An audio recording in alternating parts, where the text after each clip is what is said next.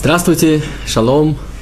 Меня зовут Рувен Хаскин, и мы начинаем цикл шести лекций а, на тему шесть постоянных заповедей Торы, шесть мецвод медиот. Почему именно эта тема и что это за шесть постоянных заповедей? Обычно говорят о 613 мецвод Торы. Число 613 – символическое число. На самом деле мы знаем, что комментаторы говорят, известная книга Ховот или Вавот, написанная в 12 веке, говорит о том, что вообще заповеди им не, не есть числа, энтахлитными спарам. То есть действительно число 613 это только корневые заповеди. Иудаизм это религия заповедей. Мы с вами живем в мире, который Каббала, еврейская мистическая традиция, называет Олама Сия, мир действия. И поэтому в этом мире все определяет наши поступки, все определяет наши действия. Поэтому заповеди, мицвод – это основа Тора. Что же такое шесть, шесть постоянных заповедей? Почему они называются постоянными? Ну, во-первых, Простой смысл слова «постоянно» – это мецвод, который можно исполнять в любое время, дня и ночи, и для этого не требуется никаких особых условий. Совершенно в любое время мы с вами можем исполнять эти заповеди. На самом деле, сейчас, когда мы с вами обсуждаем тему шесть постоянных заповедей, мы исполняем мецву. Как раз исполняем одну из этих мецвод, и об этом мы тоже с вами поговорим. Шесть мецвод медет, шесть постоянных заповедей Торы – это заповеди, которые, в отличие от частных мецвод, которые предполагать какие-то определенные конкретные действия. Шесть постоянных заповедей Торы – это скорее, их можно назвать целевые заповеди. Заповеди, которые определяют наше отношение к Творцу, наше отношение к миру, и поэтому можно сказать, что эти заповеди во многом являются основой. В каком-то смысле можно себе представить картину огромного леса, где есть очень много деревьев, и очень важно знать все деревья в этом лесу, но очень важно также не забывать о том, что существует лес – и знание о том, что существует лес, э, видение вот этой полной картины, глобальной картины, я думаю, в особенности важно для нас с вами сегодня. Мы с вами живем в 21 веке, когда мир, в котором мы живем, очень сильно расширился. Если в 17-18 веке люди жили еще э, многими поколениями в одном и том же местечке, и практически их мир не ограничивался местом их проживания. Сегодня наш с вами мир представляет собой планета Земля – Люди живут в разных странах и приезжают в святую землю Израиль, приезжают сюда в город Иерусалим к стене плача, и стоимость одного билета на самолет – это не такие недоступные средства, большинство людей может это себе позволить, то, чего поколениями у евреев не было. Мы с вами видим, что действительно границы очень сильно расширились. Э, мы с вами можем сегодня связаться по телефону с помощью вот такой вот видеопрограмма «Я говорю с вами из Иерусалима», вы можете находиться в любой точке земного шара, и на уроках в школе нам рассказывают о том, что есть много разных галактик, что мир он огромен, он колоссален. Живя в этом огромном колоссальном мире, э, мы все хотим видеть какую-то общую глобальную картину вещей. И когда мы с вами начинаем изучать Тору, и даже те, кто уже продвинулись в изучении Торы, я думаю, тоже очень важно видеть и понимать глобальную картину, которую представляет собой Тора, которую представляет собой иудаизм. Шесть заповедей постоянных мецвод как раз и помогут нам увидеть эту глобальную картину. Э, мы начнем с вами разговор с шести заповедей, естественно, с первой, и каждая из лекций будет посвящена одной из шести постоянных заповедей. То есть у нас с вами будет цикл из шести лекций. Ну, сначала мы назовем все шесть мецвод, о которых мы с вами будем говорить, начиная с сегодняшнего дня, и пройдем постепенно к анализу каждой из этих заповедей. Первое, то, что называется на иврите едиат ашем, то есть знание о том, что есть Бог. Знать, что есть Бог. Вторая заповедь – это то, что написано у нас тоже в десяти заповедях, не верить в то, что есть другие боги. Ло ю, ло елеха элохим ахерим альпана. Не будет у тебя других богов. Третье Ехуд Ашем, мы с вами читаем молитвы Шма, Шма Исраэль, Ашем Алакейну, Ашем Ихад, Всевышний един. Э, есть единый Бог, который присутствует во всем в этом мире. Третье из, из шести постоянных мицвод. Четвертое – Агават Ашем. Любовь, любовь к Богу. Тоже мы с вами знаем, мы читаем в молитве Шма, самое начало молитвы Шма, которую евреи читают два раза в день, утром и вечером – мы говорим «Вагафта это Шем Лакеха» и «возлюбишь Господа Бога своего». Ират Ашем, который обычно переводят как «страх перед Богом», но мы с вами будем говорить более подробно об этом. Слово «страх» самом деле на иврите переводится обычно как паха, дира, это нечто намного более возвышенное и э, мало имеет отношение к обычному нашему представлению о том, что такое страх. Скорее, наверное, можно перевести это как осознание постоянного присутствия Творца в своей жизни. И, наконец, последняя, шестая, то, что написано в... Мы читаем это тоже в молитве Шма, лота туру, лота туру ахарели вавхем, вахаре инехем, чтобы мы не следовали за своими глазами и за своими сердцами, э, за всевозможными нашими побуждениями, которые могут увести нас в сторону от служения Творцу и от ощущения его постоянного присутствия в нашей с вами жизни. Итак, мы начинаем с вами с первой из шести постоянных мицвод. Это тема нашей сегодняшней лекции. Едият. Как я уже сказал, источник, всем нам хорошо известный источник 10 заповедей. Ну, в скобках отметим, что вообще число 10 заповедей э, не совсем правильно называют это 10 заповедями, правильно было бы назвать, переводя с иврита Асер это дворим, 10 речений, 10 речений Творца, которые прозвучали на горе Синай. Э, действительно, по мнению разных комментаторов, там 11 или 12 заповедей. Это не совсем наша с вами сегодняшняя тема, просто довольно такое интересное наблюдение. Первое речение из Асер это дворим, из 10 речений Творца – Анухи Ашем Элокеха Ашер Уцетиха Мерец Митраем. Я Господь, Бог твой, который вывел тебя из земли египетской.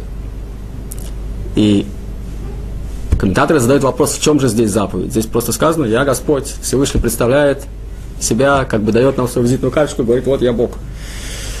Где же здесь заповедь? Что здесь сказано делать? Что здесь сказано исполнять? Действительно, это основа основ, это начало, начал, Здесь предполагается, как объясняет Рамбом, наш великий комментатор, э, мудрец, который жил, э, родился в Испании, потом большую часть своей жизни прожил в Египте, XI век. Рамбом говорит о том, Маймонит, он известен в еврейском мире как Маймонит, говорит о том, что здесь сказано о необходимости того, о чем мы говорим с вами сегодня, едият Ашем, знать, что есть Бог. Знать, что есть Бог, потому что если у нас с вами нет этого знания, все остальные заповеди, которые с вами исполняем, они лишены смысла и содержания. В конечном итоге мы служим Творцу. В этом смысл всех мецвод, которые мы с вами делаем. Ну и тогда у нас, конечно, возникает естественный вопрос. Кому обращена эта заповедь? Если человек уже соблюдает Тору, исполняет заповеди, разумеется, он знает о том, что есть Бог, ведь он исполняет мецвод. Если человек об этом не знает, и он не соблюдает Тору, не соблюдает заповеди и, может быть, даже сомневается вообще в том, что существует ли Бог на самом деле – Каким образом можно ему сказать, вот ты должен знать, что есть Бог?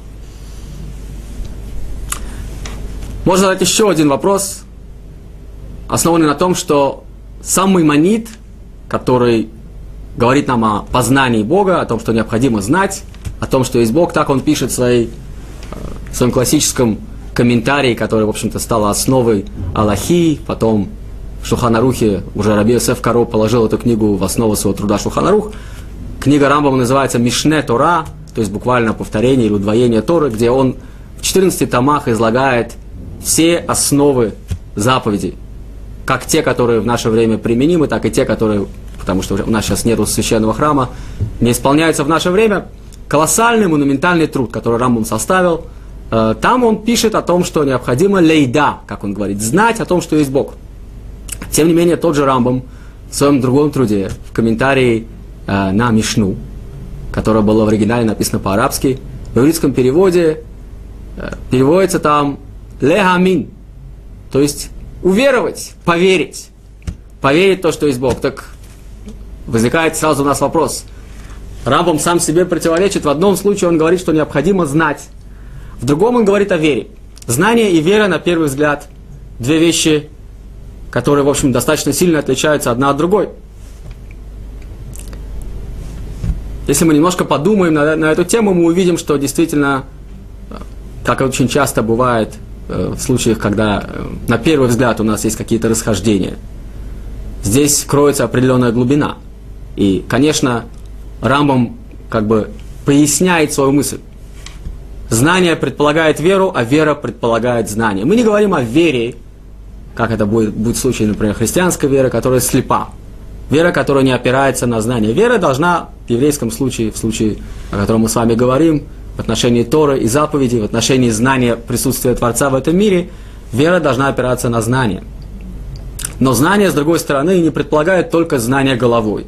Это не только знание, которое я получаю, и, так сказать, мне понятно, что существует Бог. Но знание это требует от меня активных действий, оно требует от меня определенной энергии, которая даст мне силы для исполнения заповедей, для того, чтобы я жил по Торе. А это уже не столько энергия головы, сколько энергия сердца, мотивация. Источник мотивации – это человеческое сердце. Поэтому у нас написано так. «Ваидата хайом вашивота элли вавеха киашем ху элоким». И узнаешь сегодня, узнаешь головой, и потом вашивота элли вавеха положишь на сердце. То есть это знание пройдет как говорил Рабисрой Салантер, основоположник движения Мусар, пройдет короткую дорогу, которая очень длинная дорога. От головы к сердцу. Говорил Рабисрой Салантер, что это самый короткий путь, который может быть самым длинным. От головы к сердцу. То есть от того, что я знаю, что так правильно, до того, что я по-настоящему так живу. И в этом, конечно, цель и смысл всех заповедей Торы. И основа этому знания о том, что есть Бог. Бог, который присутствует в моей жизни постоянно.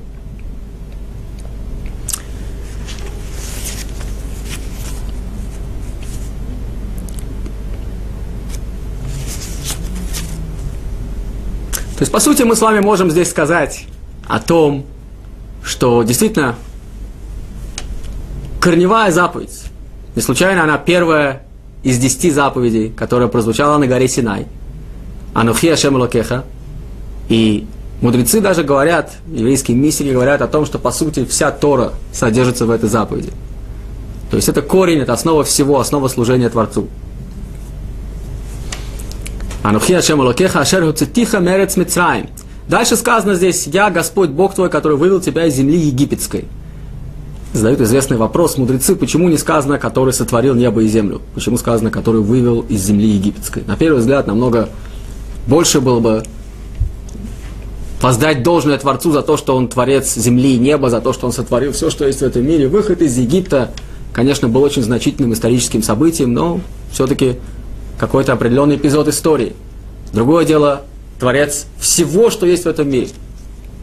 Объясняют комментаторы, есть те, кто верит в то, что Бог сотворил небо и землю, небо, небо и землю. Но отрицают то, что у нас называется ажгаха, ажгаха клалит, ажгаха пратит, то есть постоянное участие Творца во всем, что происходит в нашей жизни. Выход из Египта – это не просто начало еврейской истории. Выход из Египта не случайно у нас во многих заповедях упоминается память о выходе из Египта. Одевает филин, мы говорим, что это зехер лициат митраем, память о выходе из Египта. Мы носим цицит, который тоже является зехер лициат митраем, память о выходе из Египта. Кстати, одно из постоянных напоминаний, то, о чем нам надлежит помнить не только в день пасхального седра, а и каждый день, о том, что Всевышний вывел нас из Египта. В чем же такой глубокий смысл – этого исторического события. Действительно, начало еврейской истории, по сути, начало всего.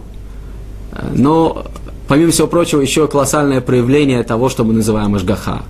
Присутствие Творца в нашей жизни. Не только на уровне э, абстрактной силы, какой-то такой философской абстрактной силы, которая управляет всем происходящим, но не участвует активно в нашей с вами жизни. Нет. Не случайно мы называем Творца Авину Малкейну, он наш царь, но также он наш отец. У нас есть постоянная, постоянная связь с ним, постоянный контакт с ним. И э, выход из Египта – это живое свидетельство того, что эта связь происходит, осуществляется постоянно. Причем не только на уровне одного человека, а также на уровне всего народа, всего еврейского народа, на уровне того, что мы называем историей. Творец присутствует в истории. В истории всего человечества и в истории каждого из нас, в истории жизни каждого из нас. Может быть, такое небольшое упражнение, у вас возникнет желание взять листок бумаги и задуматься, и, может быть, вспомнить несколько эпизодов из вашей жизни, когда вы зрительно, зримо ощущали присутствие Творца. Это ваши маленькие чудеса, которые с вами происходили.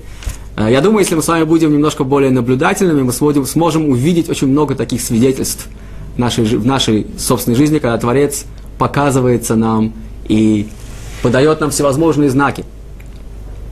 Жить в ощущении постоянного присутствия Творца. Это исполнение заповеди, о котором мы с вами сегодня говорим. Анухи Ашем Лакеха, Ашеру Цитиха Мерец Митраем. Я Господь Бог твой, который вывел тебя из земли Египта. Ну, действительно, основа всего достаточно важная заповедь, фундамент Торы, как практически можно перейти к исполнению этой заповеди. Известный еврейский комментатор, который жил еще до Рамбама, жил он в X веке, XI веке тоже, Рабейну э, Бахья, сефарды называют его Рабейну Бахья, Ашкеназим принято называть его Рабейну Бехае. Рабейну Бахья написал книгу «Ховот или Вавот». Э, буквально название книги можно перевести как «Обязанности сердца». И книгу это относят к еврейской этической литературе, то, что называется у нас Сефрей Мусар.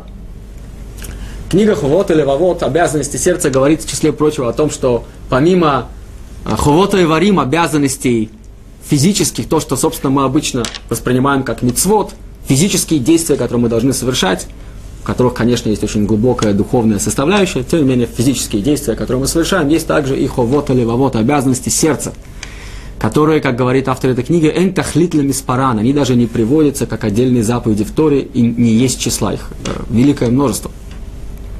Автор этой книги говорит очень много о вере Творца, говорит о том, что называется битахон, упование на Творца. И он приводит четыре ступени, четыре ступени того, что приводит человека к вере и что приводит его к битахон, приводит его к упованию. Рабен Бахи говорит так. Первое – осознать присутствие, постоянное э, присутствие Творца в своей жизни помогает тот факт, что я уже говорил о том, что у нас в наших книгах, молитвенниках мы не случайно называем Бога э, Авину, Отец. Это очень личная связь. Это связь, которая построена на какой-то очень такой теплой, личной составляющей. Это не просто Бог, который сотворил небо и землю, который где-то очень высоко на небе, это наш Отец, к которому мы всегда можем обратиться с молитвами, с просьбами, и Он услышит нас. Это предполагает, конечно, то, что Творец любит нас. И на самом деле это неограниченная любовь Творца, неограниченная ничем, ведь Творец, у него нет никаких ограничений, никаких физических категорий мы Богу не приписываем совершенно не ограничен ничем. И вот эта постоянная неограниченная любовь, которая изливается каждую секунду, не просто на весь мир, а на нас лично. Если мы просто на секунду задумаемся об этом, мы представим себе это, я думаю, нас должна охватить колоссальная радость от ощущения вот этой великой любви, которая постоянно, постоянно присутствует в мире и обречена не только ко всему в этом мире, но и конкретно лично к нам. Ко всему в этом мире нас называется Ашгаха Клалит – общее управление тем, что происходит в мире. Но есть также Ашгаха Пратит. Творец обращает внимание не только на общее, что происходит в этом мире, но и все частности, в том числе и жизнь каждого из нас. Так или иначе, это часть огромной-огромной драмы, которая разворачивается в мире. И мы с вами, каждый из нас, вместе с Творцом участвуем в этом процессе, как мы немножко позже этого коснемся, как во многом очень важные тоже соучастники, строители этого мира – и Творец каждую секунду присутствует в нашей жизни и дает нам, на самом деле дает нам очень много, может быть, мы просто часто не обращаем внимания на те дары, которые мы от него получаем.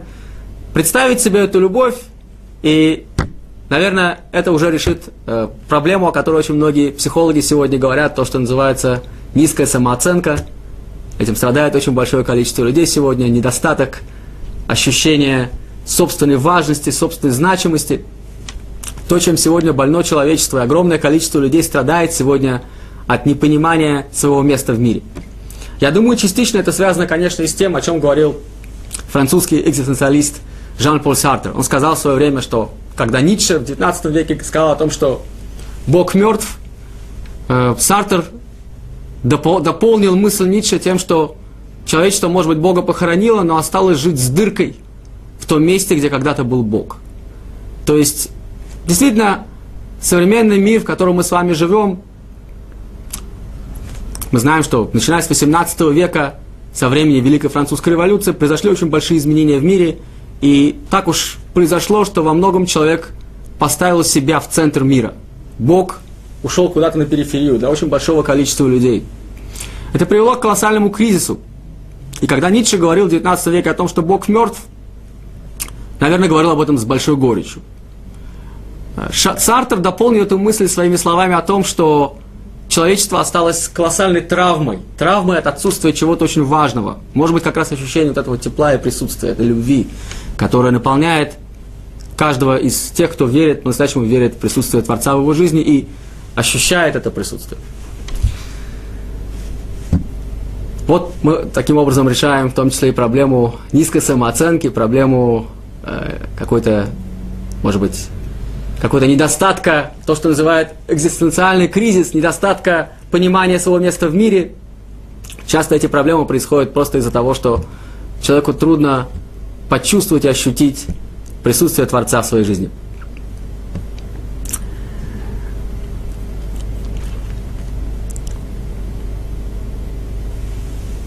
Если мы продолжим эту мысль дальше, говорит Рабейну Бахия, вторая ступень, вторая ступень того, о чем говорит он.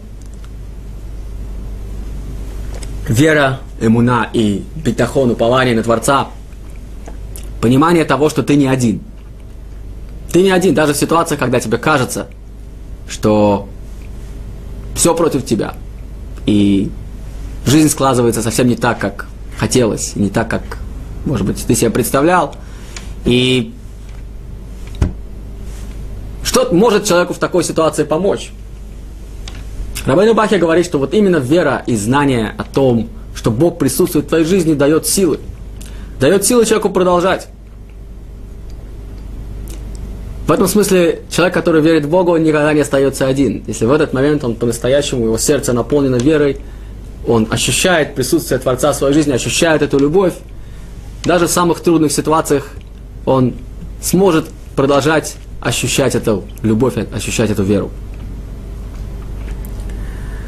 Ну, здесь, конечно, можно вспомнить еще о том, что э, действительно это одно из колоссальных отличий иудаизма от восточных религий, и, может быть, колоссальная заслуга еврейской традиции, что стало, в общем, достоянием западной цивилизации, понимание того, что Бог это не просто какой-то космос, какая-то бесконечность, которая присутствует где-то абстрактно. Что-то такое типа огромного компьютера. Бог, как мы уже говорили, это Отец, любящий нас Отец, к которому обращаются с молитвой, к которому иногда даже обращают какие-то свои проблемы, самые-самые, может быть, неприятные жизненные ситуации. Иногда даже, как мы знаем, многие хасидские праведники, у них была такая практика, они вопрошали Бога и говорили, почему, за что ты сделал это нам, за что ты сделал это еврейскому народу. Можно вспомнить случай Рабелева Ицхака из Бердичева, который даже таким образом судился с Богом. Так, столь велика была его любовь к еврейскому народу, он говорил, уже должен прийти Машех. Столько времени еврейский народ находится в изгнании. Вот этот диалог, который постоянно происходит между нами и Творцом, по сути, это основа Торы.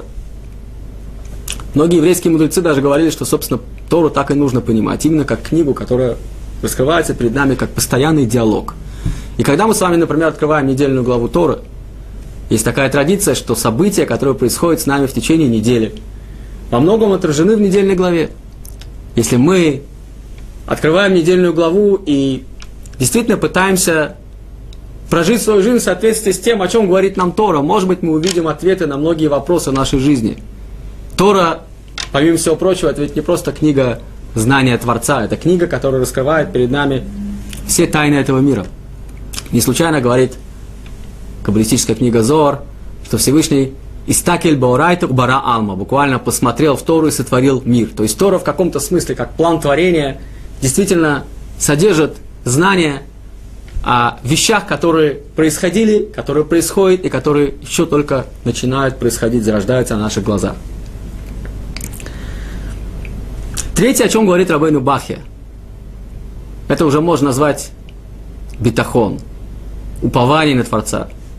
Не просто вера в то, что Он присутствует в моей жизни, не просто вера в то, что Он присутствует в моей жизни как любящий отец, который каждую секунду буквально наблюдает за мной – может быть, даже испытывает страдания и боль от того, что часто в моей жизни тоже есть страдания и боль.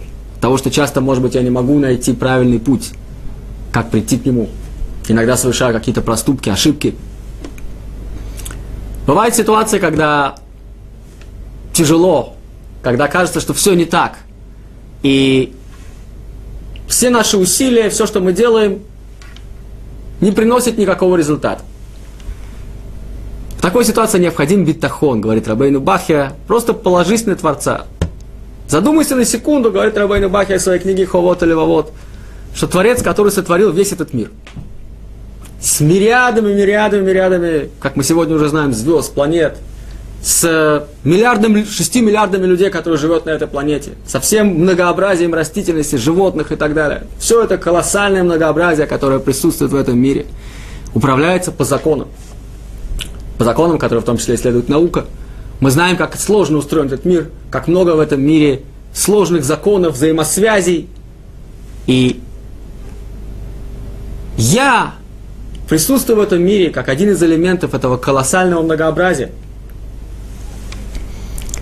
Если Творец в состоянии каждую секунду своей любовью прокормить весь этот колоссальный огромный мир и следить за тем, чтобы он гармонически продолжал развиваться – Неужели не в состоянии решить ту маленькую проблему, которая сейчас стоит передо мной в моей жизни? Очень часто бывает, что проблема на самом деле это возможность.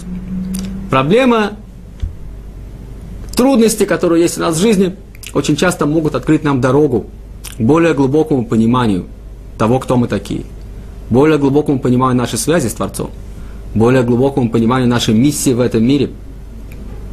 Если мы с вами посмотрим на биографии людей, которые достигли многого в этой жизни, почти всегда мы увидим, что они преодолели на своем пути очень много трудностей, прошли непростой путь. И вот вера в Творца и знание того, что часть этой тяжелой ноши, которую мы с вами несем, мы можем переложить на него, на самом деле не просто облегчает нам жизнь, а дает нам возможность, по сути, буквально как получить крылья и взлететь. Вместо того, чтобы нести эту тяжелую, тяжелую ношу наших проблем и забот. Здесь вспоминается история про Раби Акиву. Эту историю мы расскажем чуть позже. Она связана с, не только с тем, о чем мы говорим сейчас, а также и с четвертым, еще более, может быть, сложным этапом, когда на первый взгляд кажется, что в нашей жизни происходят события, которые очень-очень нехороши, которые плохие. И в такой ситуации очень часто даже верующий человек, человек, который верит в Бога, может прийти к мысли о том, что за что ты мне все это сделал так? Почему в моей жизни все складывается так плохо? Почему столько проблем? Почему... Можно вспомнить массу ситуаций, когда в жизни все не складывается. Я уверен, что в жизни каждого из нас бывают такие моменты и ситуации. И это действительно момент тяжелого, непростого испытания. Здесь вспоминается история Раби Акива, которая как раз связана с этой четвертой ступенью, о которой говорит Рабейну Бахе. Не просто положись на него – говорит Рабейну Бахи, а еще и знай, что все, что делает Творец в твоей жизни, все, что происходит в твоей жизни, это результат того, что Творец участвует в твоей жизни, и какие-то ситуации происходят, как мы знаем, ничего не происходит просто так, у них определенный смысл, безусловно, есть, во всем есть проявление воли Творца, а коли това, все, что происходит, в конечном итоге происходит по определенной причине и происходит к лучшему. Иногда нам очень трудно это увидеть, Иногда, может быть, требуется много времени, чтобы мы по-настоящему смогли понять и оценить, а где же то лучшее, которое эта ситуация породила. Но так или иначе, вера и знание о том, что эти события не случайны, в них заложен глубокий смысл, дает нам колоссальные силы для, и ресурсы для решения этих проблем. История, которую приводит Талмуд Акиви, мы с вами говорим о времени римского э, владения э, землей Израиля, и время было очень тяжелым. Мы знаем, что Рабиакива жил во времена неудачного, к сожалению, восстания Баркохбы, и было очень тяжелое время для евреев. Римляне устраивали постоянные гонения. Рабиакива решил заночевать в одной деревне, и у него был с собой петух у него был осел, и у него была свеча. Так рассказывают нам мудрецы. Добравшись уже до деревни, он увидел, что ворота закрыты, и было поздно вечером, не было возможности отправиться в другое место, пришлось Рабиакиве ночевать за воротами. Ночевать за воротами – это очень опасно. Разбойники, бандиты, время было очень неспокойным. Римские легионы снуют – Тем не менее, Рабиакива сказал, а коли това, все к лучшему.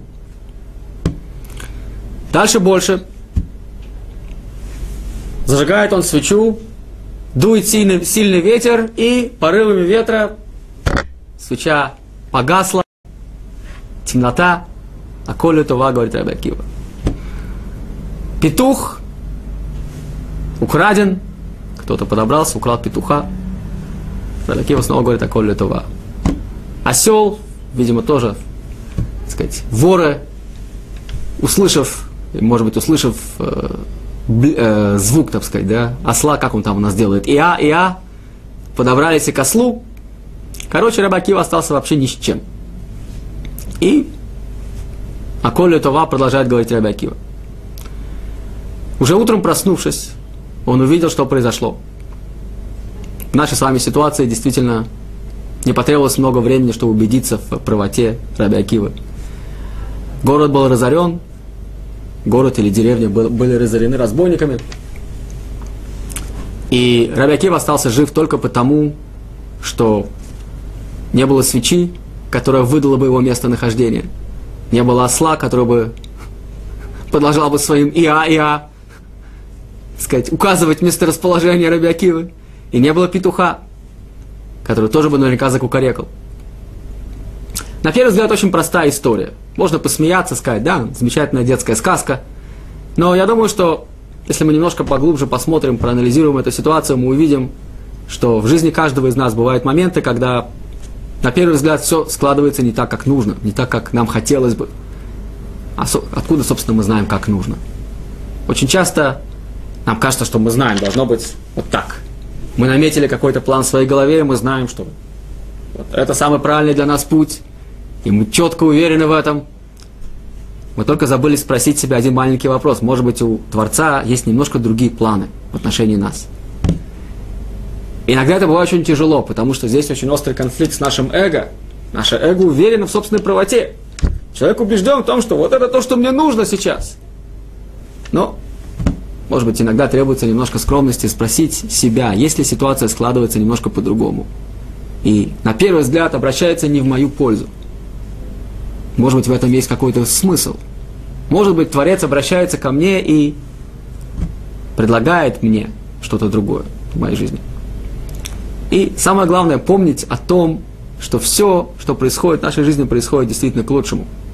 Это действительно то, что мы называем битахон, то есть не просто вера в Творца, а упование на, на Него. То, над чем, конечно, нам предстоит работать. И действительно, пример Рабиакивы, пример большого количества еврейских мудрецов у нас перед глазами, но жизнь постоянно посылает нам все новые ситуации, когда нам необходимо укреплять нашу веру и укреплять наш битахон, наше упование на Творца. Хочется пожелать всем нашим слушателям, чтобы действительно э, у нас у всех была возможность во всех этих ситуациях продолжать видеть свет Творца, свет присутствия Творца, даже тогда, когда, казалось бы, все складывается совсем не так, как хотелось. А такие ситуации в жизни, конечно, бывают. И я думаю, очень важно вспомнить еще о том, что Действительно, проблемы, которые бывают у нас в жизни, часто являются для нас колоссальным трамплином для духовного роста. Дают нам возможность, если мы проходим эти испытания с честью, действительно понять какие-то глубины, может быть, даже немножко лучше почувствовать, ради чего вообще мы пришли в этот мир. Ведь, как говорят нам еврейские мудрецы, у каждого из нас есть свой тикун, свое определенное исправление, которое мы должны пройти. И путь это длиной не только в одну человеческую жизнь, как говорят нам еврейские мистики, много жизней. Есть такое понятие, как Гилгула Нешамот, наши души возвращаются сюда в других рождениях. Тем не менее, тот отрезок пути, который длиной в нашу с вами человеческую жизнь мы проходим здесь, у него, безусловно, есть какая-то определенная миссия, у нас есть какой-то определенный свой собственный, совершенно уникальный опыт, который мы уже накопили из прошлых жизней, и который мы принесли. И дальше мы должны развиваться, продолжать накапливать знания о Творце, продолжать расти духовно. Испытания, которые мы получаем в жизни, трудности, которые мы получаем в жизни, на самом деле, это действительно мощный инструмент духовного роста. И хотя часто бывает очень тяжело это увидеть в тот момент, когда эти события происходят, в ретроспективе, повзрослев и поумнев, мы очень часто, смотря назад, можем увидеть действительно вот благодаря этим, на первый взгляд, неприятным событиям, мне удалось что-то понять, осмыслить. Может быть, наш жизненный опыт поможет нам дальше в воспитании наших детей. Может быть, он поможет нам в ситуациях, поддержать в подобных ситуациях наших друзей, наших близких. Может быть, он поможет нам лучше понять самих себя.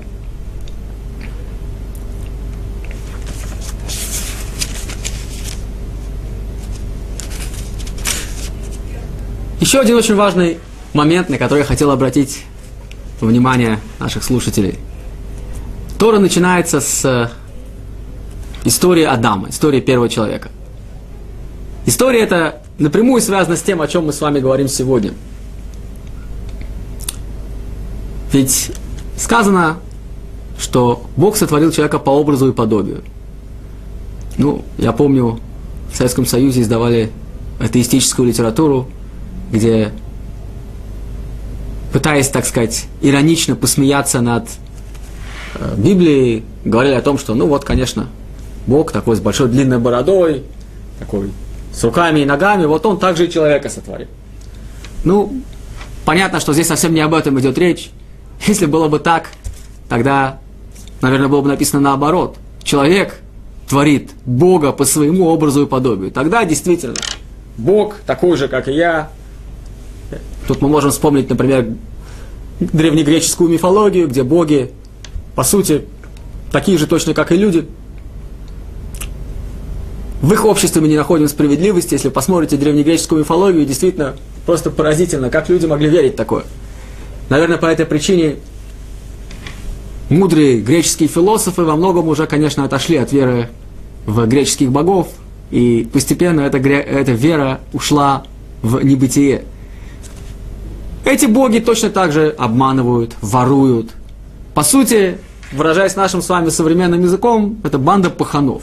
Единственное их отличие от людей в том, что им все можно. У них есть колоссальная сила, им все дозволено. В этом, кстати, колоссальное отличие язычества, веры в многобожество от веры в одного Бога. Когда у нас с вами есть один Творец мира, есть единство, об этом мы поговорим еще чуть позже, когда будем говорить о единстве Бога, картина мира складывается совершенно другая. Есть моральная ответственность, есть какая-то шкала оценки, есть то, что называется хорошо, и то, что называется плохо. Есть заповеди, которые есть у нас с вами в Торе. Мир выстраивается совсем по-другому. Так вот, Творец сотворил нас по образу и подобию. Адам был сотворен по образу и подобию, а Адам, как мы знаем на иврите, это не просто имя собственно первого человека. Каждый из нас называется Бен Адам, то есть каждый из нас потомок Адама. Эта история во многом, конечно же, история каждого из нас. Все мы, потомки Адама, сотворены по его образу и подобию, по образу и подобию Творца. Что это означает? Одно из объяснений, которое дают мудрецы, образ и подобие, это мы единственные в, во всей Вселенной, причем мы не говорим только о мире, как мы знаем его, на физическом плане, мы говорим даже о духовных сущностях – в этом смысле человек выше, чем ангел. Единственный во всем мироздании, кто обладает свободой выбора. У нас есть способность и возможность изменить свою собственную жизнь, изменить жизнь людей вокруг нас и сделать этот мир лучше. То, что называется тикун улам, исправление этого мира. И в этом смысле мы наделены качеством, которым наделен сам Творец. Мы наделены способностью творить изменять этот мир. Это великая вещь, которая заложена в человеке. Очень часто мы не задумываемся над тем, сколь велика радость, может быть, которую мы можем испытать от осознания того, что в нас вложили так много. Талмуд говорит нам о том, что подобно тому, как лица людей различны, даже близнецы. Я помню, э, у меня на лекции приходили два молодых человека, которые были близнецами. Причем они были однояйцами близнецами, они были действительно очень похожи друг на друга. Первые два или три занятия я не мог отличить одного от другого. Но прошло какое-то время, и я обратил внимание на то, что они тоже отличаются. У них немножко разные черты лица. Но что еще интереснее, у них отличается характер. Можно увидеть, что они отличаются. Каждый представляет собой индивидуальность. Говорят мудрецы Талмуда, в отличие от земного царя, который штампует монеты со своим изображением на каждой из монет, все монеты одинаковы. Творец отлил нас по своему образу и подобию, вложил в нас частицу себя самого, как сказано, «Ницоц элоками маль», частицу искру Бога живого. Проявление, самое возвышенное проявление нашей души доходит до престола славы Творца. В этом смысле, в духовном плане мы выше, чем ангелы. И каждый из нас отличается, в каждом есть что-то свое уникальное, в каждом есть какая-то удивительная, уникальная искра. Каждый пришел со своим собственным багажом, со своим уникальным опытом. Каждый пришел в этот мир со своей уникальной миссией. Если мы просто на секунду задумаемся каждый день, когда мы встаем утром, о том, что с начала творения мира не было никогда такого человека, и никогда уже не будет. Вы единственный неповторимый в своем роде. Единственный неповторимый. У вас есть данный вам багаж знаний и опыта. У вас есть ваши таланты и способности, которые вы должны ценить, потому что это дары, которые вы получили от Творца. У вас есть ваши недостатки, ваши слабости. Это то, над чем вам предстоит работать. Это то, что вы можете в своей жизни изменить. Со всем этим уникальным багажом вы пришли в этот мир. И у вас есть совершенно уникальная миссия, которую только вы можете исполнить. Конечно, это вселяет в наше сердце колоссальную радость. Я думаю, в особенности сейчас, когда мы с вами живем в век, который называют веком научно-технической революции, мы так много знаем о мире. Наука, казалось бы, открыла уже так много, и мы так мало знаем о себе. Мы так много знаем о мире, мы исследовали его со всех сторон, мы дошли до квантов, и мы дошли до галактик. Мы смотрим в огромные телескопы, мы можем связаться на огромные расстояния, но то, о чем говорят современные философы и психологи, экзистенциальный кризис, отсутствие понимания смысла жизни, отсутствие понимания, для чего вообще я здесь нахожусь. Самые богатые и развитые страны на первых местах в мире по числу самоубийств. Я в свое время жил в Австралии, очень благополучная страна и прекрасная система социального обеспечения. В Австралии человек может не работать и иметь достаточно денег, чтобы прожить. Тем не менее, по количеству суицидов на душу населения, по количеству самоубийств, Австралию на то время, когда я там жил, конец 90-х годов, приезжала только Швеция и, я не помню, какая-то еще скандинавская страна, может быть, Норвегия, где уровень жизни еще выше. Вот в чем парадокс. На первый взгляд, казалось бы, у людей все есть. И тем не менее, им так плохо, что они готовы покончить жизнь самоубийством. Чего же не хватает человеку сегодня? Ведь такого благополучия в мире, какое есть сегодня в странах Запада, практически за всю историю человечества, наверное, не было, рискну предположить. Действительно, если вы посмотрите на альбомы фотографий, как жили наши с вами дедушки, бабушки, прадедушки, прабабушки в Польше и в Литве, вы поразитесь той нищете, той бедности, которая была у них. И тем не менее, эти люди были духовно богаты. Им в голову не приходила мысль о самоубийстве. По крайней мере, нам об этом ничего не известно. Их жизнь была очень непростой. Но она была наполнена пониманием какого-то глубокого смысла. То, что сегодня нам так трудно увидеть. Может быть, именно потому, что нас так часто убеждают,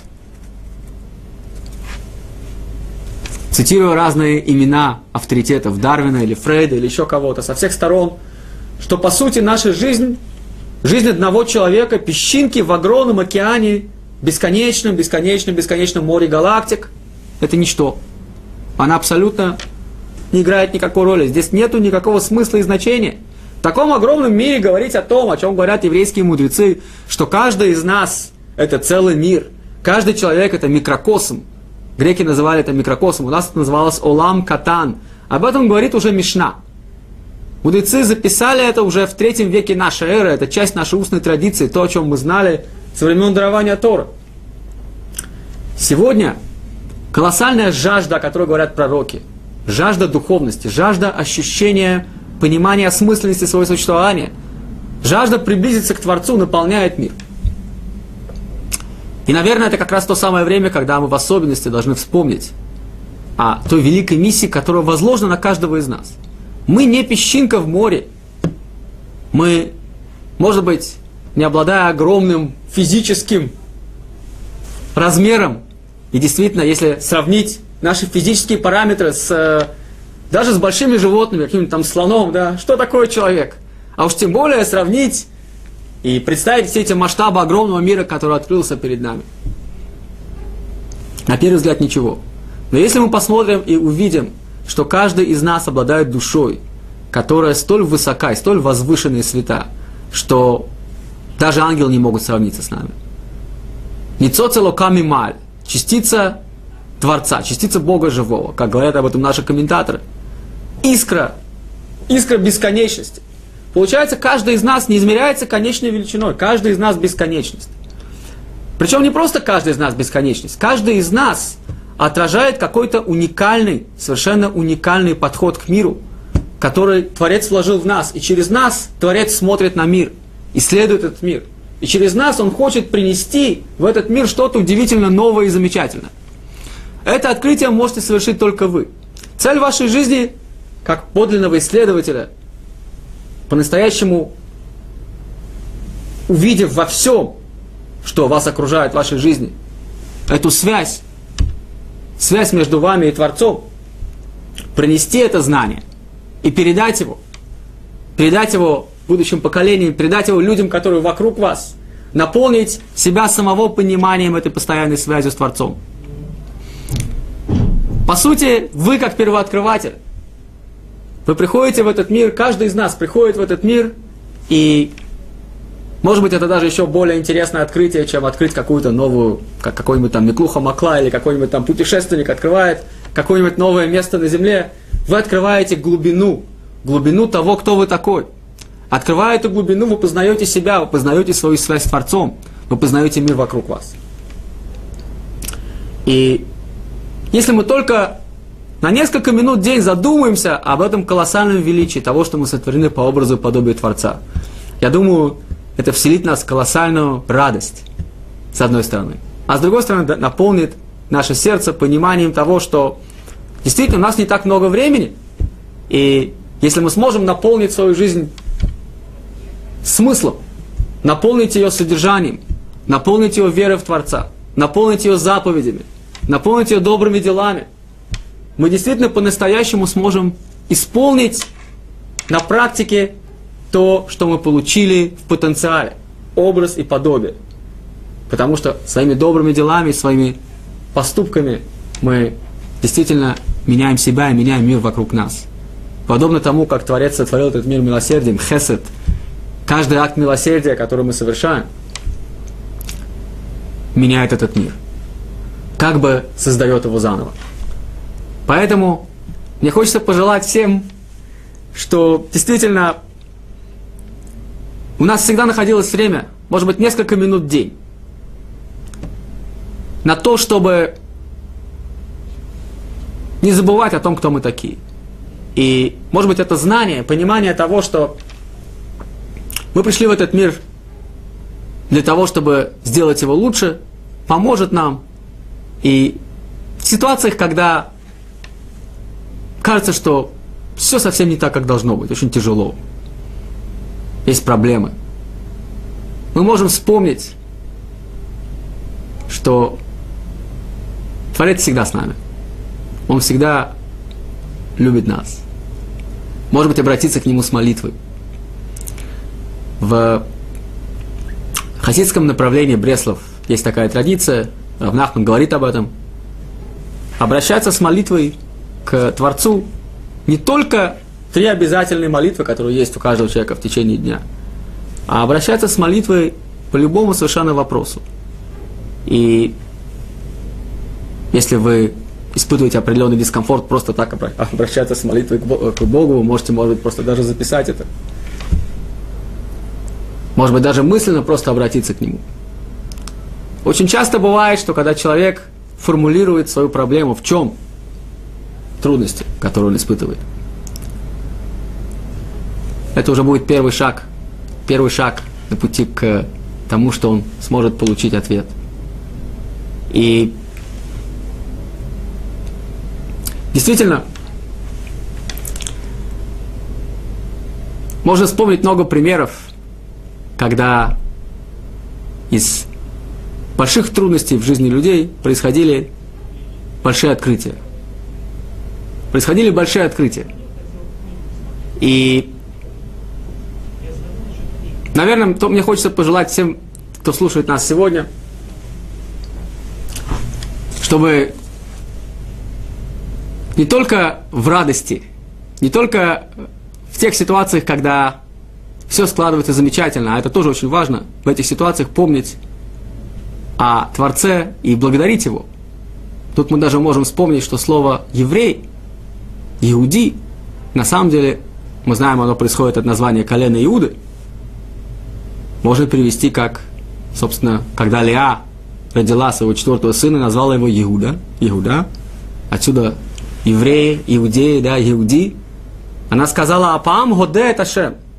Она получила больше, чем ей полагалось. Она получила как она посчитала, должно быть 12 сыновей, есть четыре проматери, значит, ей полагается всего три. Она получила больше, и поэтому она сказала, Апаам, Годей Ташем, сегодня я по-настоящему почувствовала радость от того, что мне дали то, что мне даже не, не полагалось. И сказала спасибо. Вот это умение сказать спасибо, когда хорошо. Это очень важно. Это очень важно. И это, наверное, то, что нас отличало на протяжении истории. Может быть, поэтому в этом глубокий смысл того, что мы называемся иудим, евреи. Умение благодарить, умение ощущать, что все эти дары, которые мы получаем, у них есть цена, у них есть действительно вес. Мы это ощущаем, мы это знаем, мы это помним, мы благодарим. И это те брахот, те заповеди, те брахот, которые мы говорим, например, э, наше утреннее благословение, встаем утром, и благодарим Творца за такие мелочи, казалось бы, что у нас есть одежда, что мы можем обуться, одеться. Вещи, которые очень часто мы воспринимаем как само собой разумеющиеся. Я думаю, что если мы с вами посмотрим на то, как жили евреи еще хотя бы сто лет назад, мы увидим, что то, что сегодня нам дается так легко, не всегда так было. Но не только в радости – мне хочется пожелать вам, чтобы мы вспоминали о Творце. А и в ситуациях, когда нам тяжело и когда нам плохо. Иногда даже это бывает легче. В радости человек часто забывает о том, откуда он получает все те блага, которые он ощущает в своей жизни. В трудных ситуациях, в ситуациях, когда плохо, в ситуациях, когда есть проблемы, обратиться с этими проблемами к Творцу и почувствовать, ощутить его присутствие в своей жизни –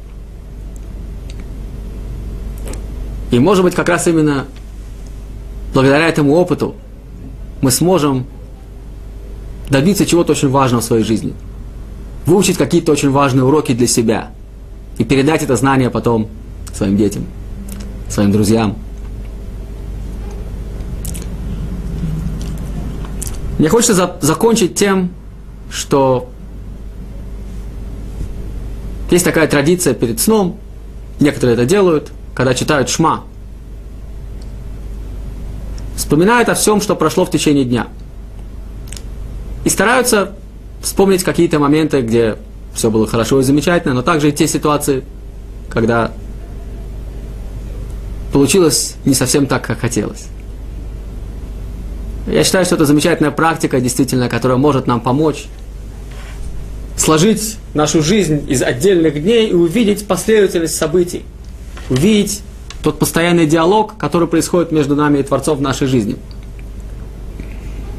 Может быть, то, что не получилось у вас сегодня, вы не удержались и накричали на кого-то, в какой-то ситуации поступили не совсем честно, где-то по привычке сделали что-то, как уже много раз сделали, и потом пожалели, почему не сделали это так, как нужно. Куда-то не успели, кому-то что-то пообещали и не сделали – Такие ситуации бывают, конечно, в жизни каждого из нас. Если мы обратим на них внимание, может быть, в следующий раз нам будет легче. Нам будет легче исправить то, что не удалось. Как э, написано в псалмах, царь Давид сказал «Шева еполь цадик векам». Семь раз праведник упадет и поднимется. Ну, число 7 мы знаем, это символическое число. 7 это 7 дней недели, например. Семь раз праведник упадет и поднимется. Что означает семь раз упадет? По сути, мы говорим с вами о цикле падений. Он будет падать и падать и падать. По сути, всю нашу жизнь мы с вами падаем. Совершаем ошибки. Эти ошибки называются хет, грехи. Мы промахиваемся. Слово хет, мы знаем этимологию этого слова, промахнуться. Совершаем ошибки. И ошибки эти стоят нам. Подобно тому, как ребенок, который, когда он учится ходить, он обязательно падает. Он падает и падает и падает. Со стороны может показаться, ну что это такое? Уже пусть начнет ходить нормально.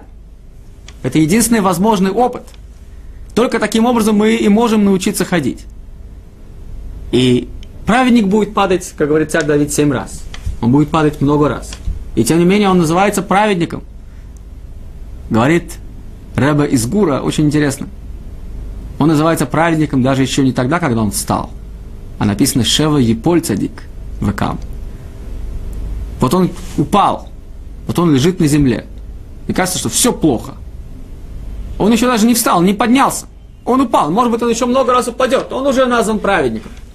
Он уже назван праведником. Всевышний смотрит на этого человека, который упал, а он знает, что он обязательно поднимется. Он обязательно поднимется. Как мы говорим в молитве, когда мы встаем рано утром, мы говорим «Моде анилифанеха, мелех хай векаям, шехзарта би нишмати бехемла, раба мунатеха». Я тебя благодарю, Всевышний. За что я тебя благодарю? Что ты вернул мне, по своей милости, ты вернул мне душу. Я мог не проснуться, мог заснуть вечным сном, не проснуться. Я проснулся, и еще один день, еще одна возможность, много возможностей что-то сделать в этом мире. Я благодарен. И дальше я говорю так. Раба эмунатеха. Велика, обычно переводят это моя вера в тебя. Есть очень интересное объяснение. Написано здесь раба эмунатеха. Можно перевести это так же, как велика и чья это вера? Это моя вера в Творца или это вера Творца в меня? Можно перевести это так же, как велика. Творец это говорит. Эмунатеха.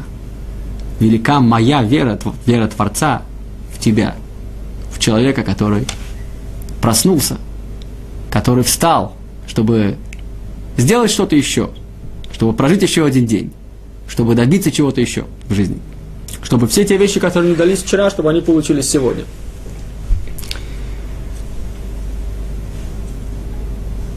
Тот самый праведник, который еще не успел подняться, который еще продолжает падать, который еще только учится ходить. Всевышний называет нас, тем не менее, праведник.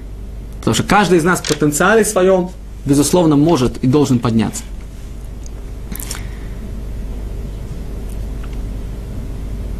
Мне хотелось пожелать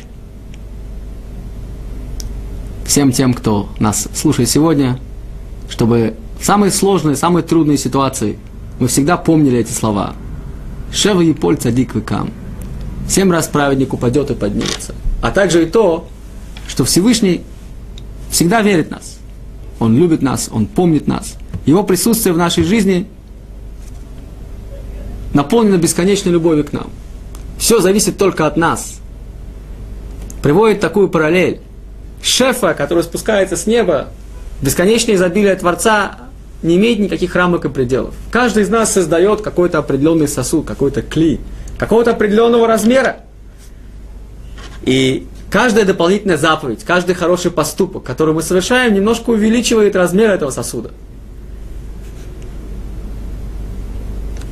шефа, бесконечный шефа, спускается с неба постоянно. Нам остается только работать над тем, чтобы наш сосуд немножко продолжал расширяться. И тогда мы будем постоянно испытывать и ощущать присутствие Творца в нашей жизни все больше и больше. Это именно то, чего хочется мне пожелать всем тем, кто слушает нас сегодня, и сказать спасибо большое за внимание.